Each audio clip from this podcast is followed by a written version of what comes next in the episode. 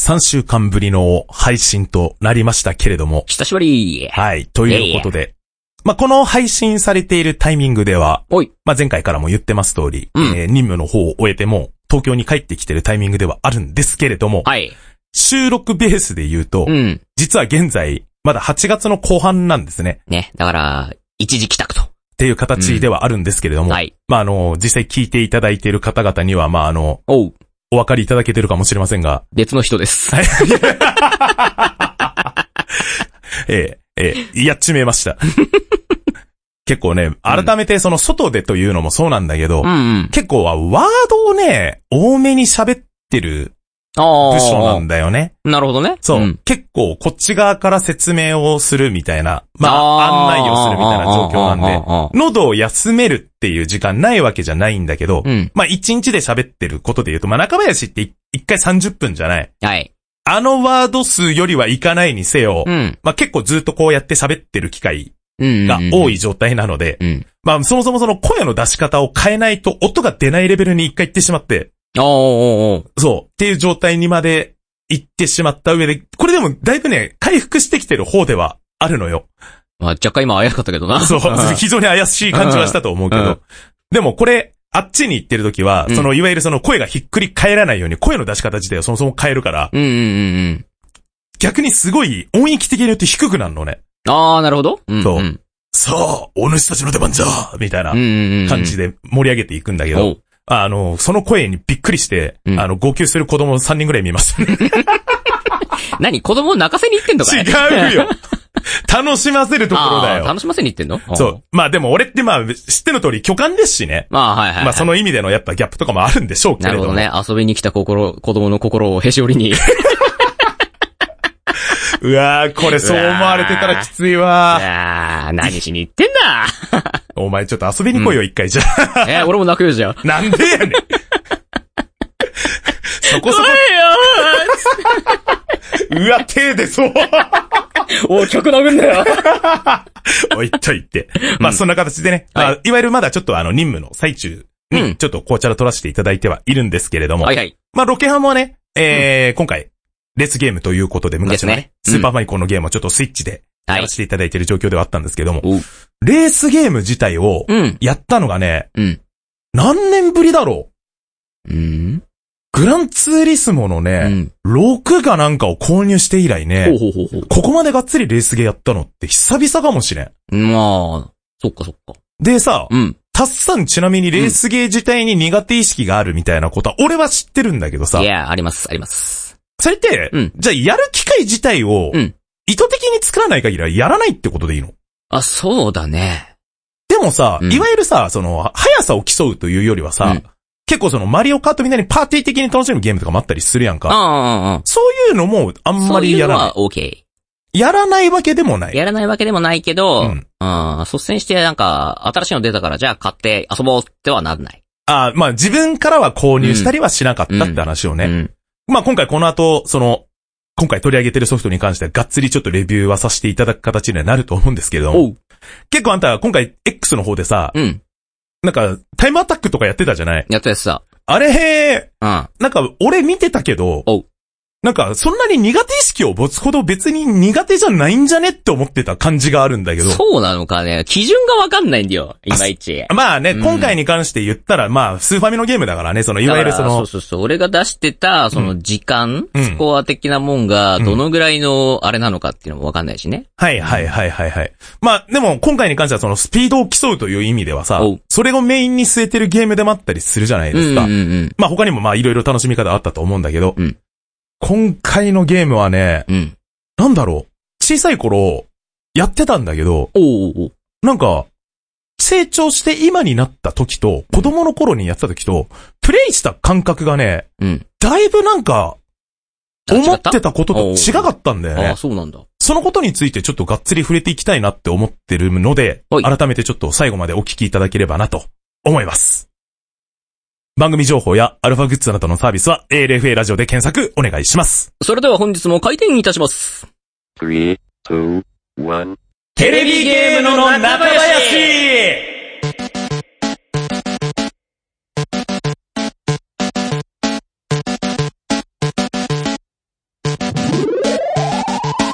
この番組は、株式会社、アルファの制作でお送りします。 Welcome to Love Machine. 改めまして、中島貴文です。小林達也です。さて、この番組は中島と小林の二人が古今東西新旧問わず、今までに発売されたテレビゲームのおすすめ情報や、今実際にプレイしの感想などを話していこうという番組でございます。さあ、今回207号店はこちらのソフトをご紹介いたします。 F0。スーパーファミコンのローンチソフトとなりますレースゲームでございます。どのようなゲームなのかお楽しみにはい、よろしく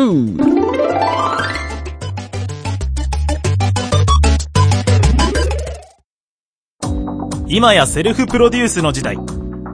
自分をアピールしたい。メディアの出演履歴を作りたい。トークスキルを身につけたい。そんなあなたに、ウェブラジオがおすすめです。企画、制作、配信すべてセットで月々6000円で始められるラジオサービスはアルファだけ。お問い合わせは、検索サイトで ALFA と検索してね。株式会社アルファは、あなたのセルフプロデュースを応援します。 Try to the next stage. Alpha. 前回取り上げさせていただきましたね。はいはい。ロック版11回。うん。リスナーさんからコメントいただいてますんでね、ちょっとそちらご紹介させていただきます。はい。コジラさん、ありがとうございあまりす。がとうございます。ロックマンといえば、私はファミコンの2しかプレイしたことはありません。うん音楽は未だに覚えているくらいかっこいいですね。うんワイリーステージの曲大好きです。幼稚園の頃、クリスマスの前夜に、ロックマンが欲しいと書いた紙と靴下を玄関に下げたのは今になっても覚えていますというコメントがいただきました。ありがとうござあいりまがす。とうございます。そうね。うん。今の世代とかってさ、うんもちろんやっぱクリスマスとかでもやっぱみんなでね、パ、まあ、あのまあ、コロナの問題もあるから、うんみんなで集まってパーティーっていうのは難しいのかもしれないけどさ、うんうんうんまあやっぱ一つのさ、うんプレゼントがもらえる機会でもあったわけじゃないですか。まあ、そうね。うん。俺らの頃って、おう。覚えてる限り、うんうちはね、サンタさんは、うんちには来ないって言われてた世代あの世帯なのよ。ああ、そうなんだ。ただ代わりに、うんあの何か買ってあげるっていう感じだったのね。あなるほど、なるほど。だから、なんかあの、近くのデパート行って、なんか欲しいもの買ってあげるよみたいな感じで連れて行ってもらって、クああリスマスプレゼントを買ってもらってたんですね。ああ、はいはいはいタッはサンのうちだとどうなんちなみに。い。何回かはね、その、白ひげのおっさん来たような気がするんだけどね。あー、なるほどね。で、すあの、あれだ、スーパーマリオブラザーズ3をね、頂戴したのは覚えてるんだよね。あの、靴下用意して入れてもらった感じ。そしたらという、枕元に置いてあったんだったかな。あー、なるほどねう。ん。はいはいはい。まあそういうのってやっぱその、さ、うんそのお家ごとにまあ教え方もあると思うんですよね。そうねまあ実際ね、サンタさん自体は別に本当に実在するじゃないですか。うんうん行きゃね。ねっていう形ではあるんですけれども、うん今ってさ、おう。ほとんどデータダウンロードの時代じゃないですうんか。うん。じゃだあ、かサらンタさんもデータでね。すげえ、もすげえ、ちゃんと時代に乗っ取ってんだような。ホログラフで出てくるからね。なるほどね。ね。そう、でもそういう意味でのさ、プレゼントっていわゆるその、ありものとして用意しづらくなってきてる現状ってあんのかなっていうのもちょっとこれを見て思ったんですけあど。ーで、あれでしょ中にはあのー、なんていうのギフトカードっていうのは、プリああーのーね、コード入れて、うん。何、チャージできるカードをうん欲しがる子がいるみたいなね。はいはいはいはい。なるほどね。うん。みたいな感じで、まあどういう感じでプレゼントをご用意するのかみたいなところのね、そうね。話とかもいろいろ多分我々の世代も違えるとは思うんですけどもね。うんうんうんまあこういう意味で、まあ、ゲームソフトをや、あの、プレゼントしてもらうみたいな、やっぱほのぼのするようなお話とかね、やっぱね今も変わらずあると思うんですけれども、ということで、ちょっとね、ちょっとほっこりしたコメントだなとね思いました。うん改めまして、こちらさんどうもあありがりとがうごとうざいございま。ますす。では、今回もそういう意味で言ったら我々の世代がね、お小さい頃に慣れ親しんだソフトをやるわけですが、はい。えー、そちらのね、リスナーさんからリクエストも届いておりますので、そちょそちらご紹介しましょう。はい、こちらお名前、ラッテさんです。ありがとうございます。ありがとうござい ます。ドクタータスさん、サムライカジーさん、こんに ちは。は軽い気持ちでいったチャレンジへの挑戦ありがとうございました。い。今回 F0 をリクエストした、えー1号様以下やべえ奴らの皆様 もぜひ挑戦してください。グランプリへの挑戦もお疲れ様でした。うん私はデスウィンドウを許しませ ん。私もです。ということでリクエストですうん。すで、に来ていたような来ていないような記憶が曖昧ですが、うんロボトミーコーポレーションをリクエストいたします。はい。シェアワールド型オカルト創作投稿サイト、うん SCP 財団をオマージュしたタスク管理シミュレーションで、うん。分類としてはホラーになりますが、おそらくカジーさんも好きなタイプなのではないかと思います。うん。タスさんもドンピシャかはわからないですが、雰囲気、傾向はそう外れていないと思うんですよ。というか、この夏も盛況だった RTA in Japan Summer 2023で長年気になっていたこのタイトルを見て、これは絶対好きなやつだと思いリクエストさせていただきました。ではでは、夏の終わりはホワイト企業でクリーンエネルギーを生産して、世界に貢献しましょう。ということでございます。ということで、ラッテさんもありがとうございます。ありがとうございますということは、これは、あの、我々は、はい。まあちょっと世界観が若干ホラーなチックなものではあるけれども、うんうんやろうとしてることはホワイト企業を運営することだっていうことでよろしいんですかねそうだね。はいはいはい。うんなるほどね、うん実際のゲーム内容自体はちょっと全然わからないんですけれども、ね。だからタスク管理型シミュレーションってさ、うん。結構、言うとやっぱインディー的に言ってもあったりすんだよね。ああああ。その、なんていうのかな。一つのことをターンごとに決めてやるとかではなくて、うんまあいろいろな施設の中でここでは誰に何をさせるみたいなさ、うんうんうん。命令を出しておいて時間が経過するとみたいなゲームって、うんうんまあだいぶ増えてきてはいるじゃないですか。そそうだねうんれの中でホラーを入れるってなんかすごいそうだね。新しいというかね。うん。だから実際どういう感じのゲームなのかは実際ちょっと触れてみないことにはちょっちょとっとおわからん話がしづらいところではあったりするとは思うんですけれども、そういう意味で考える系のゲームって昔あったと思うんだけどおう、いわゆる反射神経も求められるレベルのさ、ああ、はいはい。いろんなところで何をやらせるみたいなのってなってくると、うんうんうそれってやっぱアクション的な要素も関わってくると個人的には思うんですね。ああ、はいはそういう感じのゲームって、うん案外やったことあるかないかって言われるとあんまないんだよねい。。ああ、そうなのかな。たさんシミュレーションとかはどうなん、うん逆に。いやー、そんなに数はやってないかな。うん。うん。俺は三国志とかはやってたけどね。あー三国志はあの途中まではずっと単性だったもんで、うん。どっちかというと、時間を気にすることなくできるみたいな感じではあったんだけど。そうだね。あんまりリアルタイムが絡んでるやつは、そうだな、やってないかな。はいはいはい。まあ、実際これはね、あの、サイコロの中には入れさせていただきますので、はい決まったら、えーう改めてね、えーレポートさせていただく形にはそうですねなるとは思うんですが、はいまあ、というのはちょっと置いといて、うんまあ、脳は使うけれども、うん。どっちかというと、集中力、そして指の忙しさ、反射神経。非常に駆使する F0、この後、じっくり話していきます。テレビゲームの中林。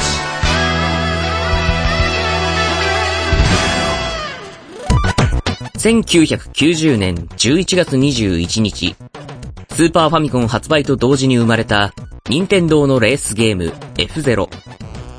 26世紀の未来を舞台に据え、シリーズ化された作品で、反重力装置、G ディフューザーシステムを使用した、地面から浮いている状態の自動車を操り、音速を超えるスピーディーなレースを繰り広げます。スーパーファミコンから描写が可能になった回転機能と拡大、縮小機能を全面的に活用したデザインとなっており、旧家庭用ゲーム機では不可能だったライン取りやショートカットが可能となり、今現在のレースゲームでは当たり前のシステムの基盤を作った作品とも言えます。今作の特徴は、未来の世界観を最大限に活用した、スピード感を最大級に突き詰めた、スリリングな展開が味わえることにあります。カーシュミレーターとは一線を画した、アクロバティックでダイナミックな展開が続き、手に汗握る状況を生み出しております。宇宙各地に建設された、現代のコースではありえない、高低差が激しく、複雑にねじ曲げられたコースを、最新技術の結晶ともいえる超高性能な4台の自動車を使い最速を目指します今作で登場する車は平均的な性能の主人公機ブルーファルコン軽量で加速力を重視したヒーキーなゴールデンフォックス好戦的な種族が乗る高い耐久力と対衝突性を持ったワイルドグースそして、主人公のライバルが操る、最速速度を突き詰めた、ファイアスティングレーの4つから、自分の肌に合う車を選び、3つから選べるグランプリのクリアを目指しましょう。その他、未来のレースという設定の今作では、ステージギミックも独特なものが用意されております。まず大前提として、操作する車には耐久値が設定されており、コーナーや敵と接触すると減ってゆき、ゼロになるとミスとなります。コースアウトは、ある一定の場所以外で発生することはなく、もしコースアウトした場合は、その時点で強制的に一気消滅となります。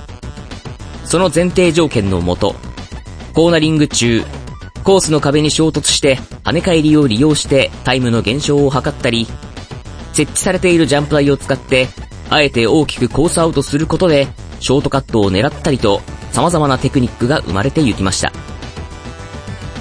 本来接触を起こさないように細心の注意を払ったリアルなカーレースとは打って変わって、スリリングで好戦的な戦いが起こる F0。最新作の発売は長らくされていませんが、今でもシリーズファンが多くいる作品となっております。肩に貼ったら、肩こり解消しました。パソコンに貼ったら、バグがなくなりました。このステッカーのおかげで、恋人が、ステッカー効果で、家を買いました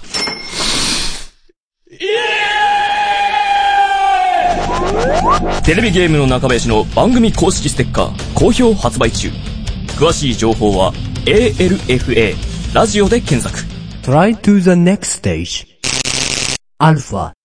オープニングで、ちょっと、小さい頃とうん感覚が違かったっていう話をちょっとさせていただきたいんですが、はいはいはいはい。俺このゲーム多分ね、うん。どっちかっていうと、その、プラクティスで、うん。一つの決まったコースを、うん。タイムアタックしてたっていう思い出の方が強いのね。ああ、なるほど。で、うんやってたのは、うんミュートシティじゃなくて、うんデスウィンドウの1だったんですよ。わあ、そこ。あの、あの強強風吹き荒れる。というか、うん。これ小さい頃なんでかっていうと、うんブレーキボタンの意義が分かってなかったっていうああああ、あことなんですよ。あなるほど。なんで、うんレースゲームなのに、うん減速しないといけないんだって いう。 ああ、ああはいはいはい はい。いや、言わんとしてことはわかるけども。そう、うっん。ていうところで、うんなんでデスウィンドウ1に関しては基本的にその本当に一周じゃないですか。うんうんうん。本当円、その円のね。だから基本的に減速というよりは、うんコーナリングで、とりあえず一周をずっと、そうね。ぐにゃぐにゃぐにゃぐにゃしてなくてね。うんなんだけど直進とカーブのみ。うんうん。で、それが、要は強風が吹き散んでいる地域で作られているコースだから、うん。あの、要は風に吹かれてうん。マシンがちょっと横に流されるっていうってね。いう状態のコースだっていううん。ものだったりするんだけど、うんなんというか、だからいわゆる、他の対戦相手がいる状態のコースをほとんど走ってなかったんだと思うんだよ。ああ、なるほど。うんうんうん。で、改めて今回その普通のグランプリのモードでさ、うんはい一応エキスパートまではクリアしたよ。おう。あのうん。ーナイトだけ。ああ、はいはいはい。クイーン。とキングはエキスパート無理だった。ああ、わかるわかる。うん。うん。で、やった結果ね、うん何に対して違かったかっていうと、おここまでうん邪魔してくるかね、お前たちっていう。もう悪意だよね。 そう。なんか、あ、ここで抜けれると思って抜けようとした瞬間、普通にさ、横バンってぶつけてくるじゃ ない普通にぶつかってくるよね。こんなゲームだったっけってなったの よ。リアルな話。あ、なんだろう、たまたま、なに、うん進む道が被ったからとかじゃないよね。そうそうそうそうそう。ってくる感じの。普通に妨害してくんねや、このゲームって思って。ね俺、今、いわゆる過去やってきたレースゲームって F0 の後に、おあのゲームセンターでイニシャル D とかもやってたかあ、ら、はいはいはいはい。そういうさ、リアリティのあるやつ、カーシミュレーターにちょっと類される的なやつってさ、うんうんいわゆる接触は事故だからさ、うん。接触しないようなコース取りをやるじゃないそうね。うん。そういうのじゃなくて、うん F0 の世界って、うんこんなに、なんというか、うんバトルやん、これって思って、本当そに。うだねレースじゃなくて、うんっていう感覚だったんだよね。うんまあ、それをやった上でね、いろいろやらせていただきましたけれども、はい。まあ、あの、ラッテさんからもいただきましたけどね、うん改めてこの年になって、うんしっかりそのタイムアタックをね、うんえー目指していった結果、はいまあ、デスウィンドが、うんあの、多分プレイヤーにとって一番の壁だなっていうのもよくわかる。あーうあん。実際今回さ、その苦手意識を持っているっていう感覚を持っていたタッさんが今回お F0 やった結果、どんな風なことを思ったのー。えーっとねう、ん今久々のレースゲームっていうのもあるしん、あの、この車はさ、浮いてるじゃん、基本。うん。あ、ちょっとぶつかっただけでもうすぐ吹っ飛んでくるじゃないああ、吹っ飛ぶねう。ん。あ、こういうもんだっけって思いながらう、ん。やってったっていうのもあるし、うんあのさ、あのレースってさ、4台で走ってるわけじゃないんだね。あーあー、そうそうそう、もちろんもちろん。うん。なんか急に見慣れねえ車がいっぱい出てきてさ、うん。中には接触すると爆発するやついたりとかしてさ、はいはいはい。えーっと、俺はなんだ特殊なレースゲームしかやらねえのかと思いながら。だ からグランツーリスモとかってやったことないのよ。うん。ちゃんとしたレースっつうのうんこういうバトル要素含みのレースゲームばっかり多いなと思いながら、はいはいはいやっておりましたけどね。そうそうそう。っていう意味でだから、うん改めて本当にゲームのクリアを目指していきましょうっていう感覚で F0 をやってこなかったから、うんうん。だいぶ所感は変わったし、うん。まさかここまで直接車体をぶつけに来る妨害をし、コンピューターがしてくるゲームって俺、ついと他に見たことがなかったんだよね。ねっていうので言っていくと、うん。なんか、自分が思ってる以上に難しいってなったんだよ。うん。ただ、カーシミュレーターとは全然別、一線を隠してる未来のレースだから、うん。その、いわゆる、車の制御はいはい。自体はうん、他のゲームと比べたらだいぶ優しいなっていうのもあるわけ。ああ、そうなんだ。そうそうそほう。うなんか、ほあうんほうまりさ、うんブレーキで減速しなくてもさ、うんある程度のコーナー曲がれるのよね。そういや、ブレーキ踏んだかな、俺。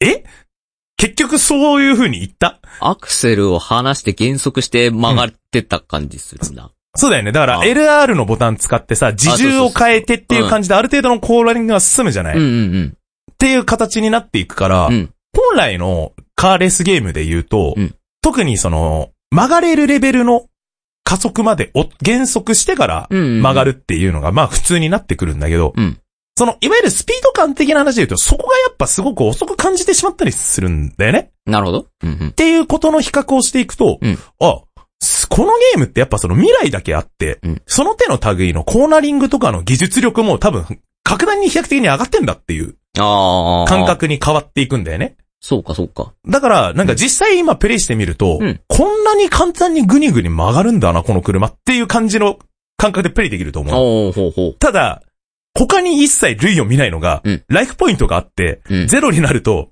やられてしまうって爆発いするう。ってね。それは、他のレースゲームに本当ないからね。うんうんうん。という意味での、だからその、いわゆる、一つのう、んすごいスピード感のあるレースゲームだっていう感覚でいると、うんちょっと違う感覚を得るんじゃないかなっていう印象を持ったのかななるほっどていうところもあるんだけど、うん改めてね、今回あの、我々あの、一個目のミュートシテはい。ィのね、タイムアタックやらせていただきましたけど、おい2分切りはね、うん。ほんと、今んとこできそうな気はしないけど、なんかすっげえちょっと今回うん取り込ませていただいた感じでもありましたね。はい。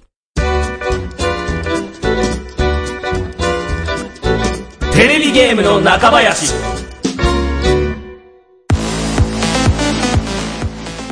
F0 シリーズの変遷を調べていくと、後に任天堂64、ゲームキューブまでの任天堂ゲーム機でシリーズ作品の発売や、2003年にアニメ化がされており、作品の認知度は決して低くはないものの、現在では新作の発表はない状況になっています。しかし大乱闘スマッシュブラザーズでキャプテンファルコンの参戦や、スターフォックスで G ディフューザーシステムの登場など、あっと思わせる形で世界観の共有がされています。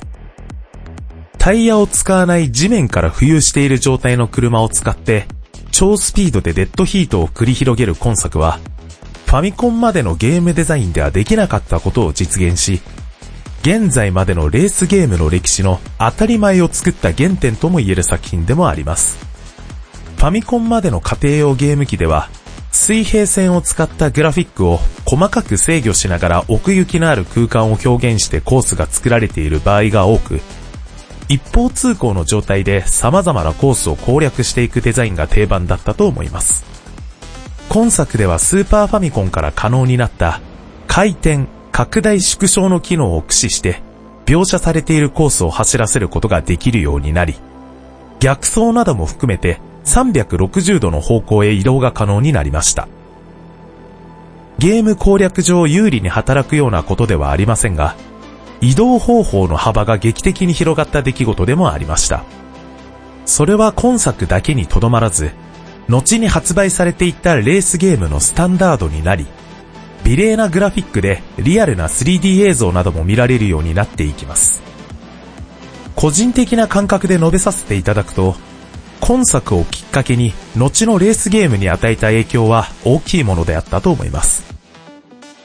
自由なコース取りが可能になったことでタイムアタックの奥深さや最適解への緻密な操作が生まれたり、車の性能差などを加味した立ち回りやスピード感の演出、そして未来を舞台にすることで自由なステージギミックの幅広さなど、新しいことに挑戦した結果、一ジャンルの当たり前を構築した立役者とも言えるでしょう。新作が生まれるたびに新鮮なコースが生まれ、地面に接しないからこそのステージの自由な発想、そして刺激を求めた富豪たちが発足したという設定から発生している、衝突も辞さないスリリングで一味違った戦略性など、今でも続編を期待するユーザーがいるのも頷けると思います。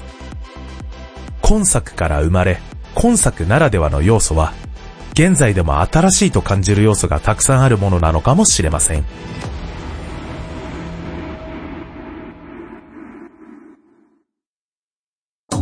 今やセルフプロデュースの時代。自分をアピールしたい。メディアの出演履歴を作りたい。トークスキルを身につけたい。そんなあなたに、ウェブラジオがおすすめです。企画、制作、配信すべてセットで月々6000円で始められるラジオサービスはアルファだけ。お問い合わせは、検索サイトで ALFA と検索してね。株式会社アルファは、あなたのセルフプロデュースを応援します。 Try to the next stage. Alpha. この番組では皆様からのメッセージを募集しております。おすすめのゲームタイトルや質問、感想でもたわいのないお言葉でもお気軽に送ってください。メッセージの投稿は公式メールフォームや X 公式アカウントへのダイレクトメール、もしくはハッシュタグでテレビゲームの中林をつけて投稿してください。番組公式アドレスは、中林アットマークアルファラジオ .com です。どしどしお待ちしております。さあ、というわけで次回208号店こちらでございます。はいロボトミーコーポレーション。おー、なるほおど。ー来ましたね。はい。ホラーとは言いつつも、うん。あくまでメインはタスク管理型のシミュレーション。ね。うんさて、どんな感じになるんでしょうね。なかなか難しそうな響きだよね。タスク管理っていうのは。まあね。まあでも我々もね、うん年齢を重ねてきまして、そうですね。あの、あー管理する側にね、なってね、いる。なってきてますからね。はい。ちょどういう感じで、それが通用するのかいいのかもわかりませんけれども。そうなってくるとドブラックですけど大丈夫ですかね。置いといて。ねはい。ということで、はいえー今回ね、取り上げさせました、えー取り上げさせていただきました、エフテロ。はい。久々にちょっとやらせていただいて、うん。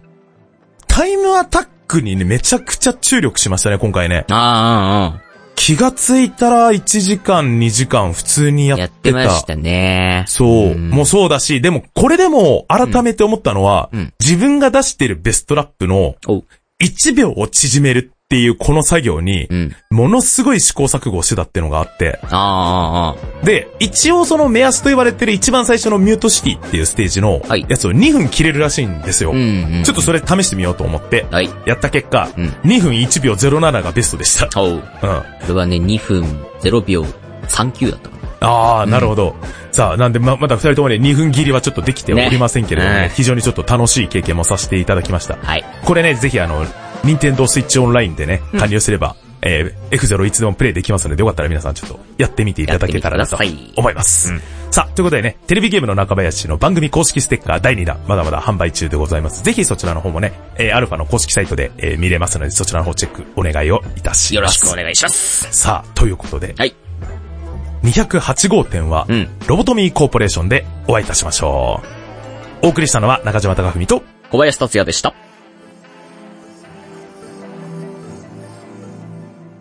この番組は株式会社アルファの制作でお送りしました。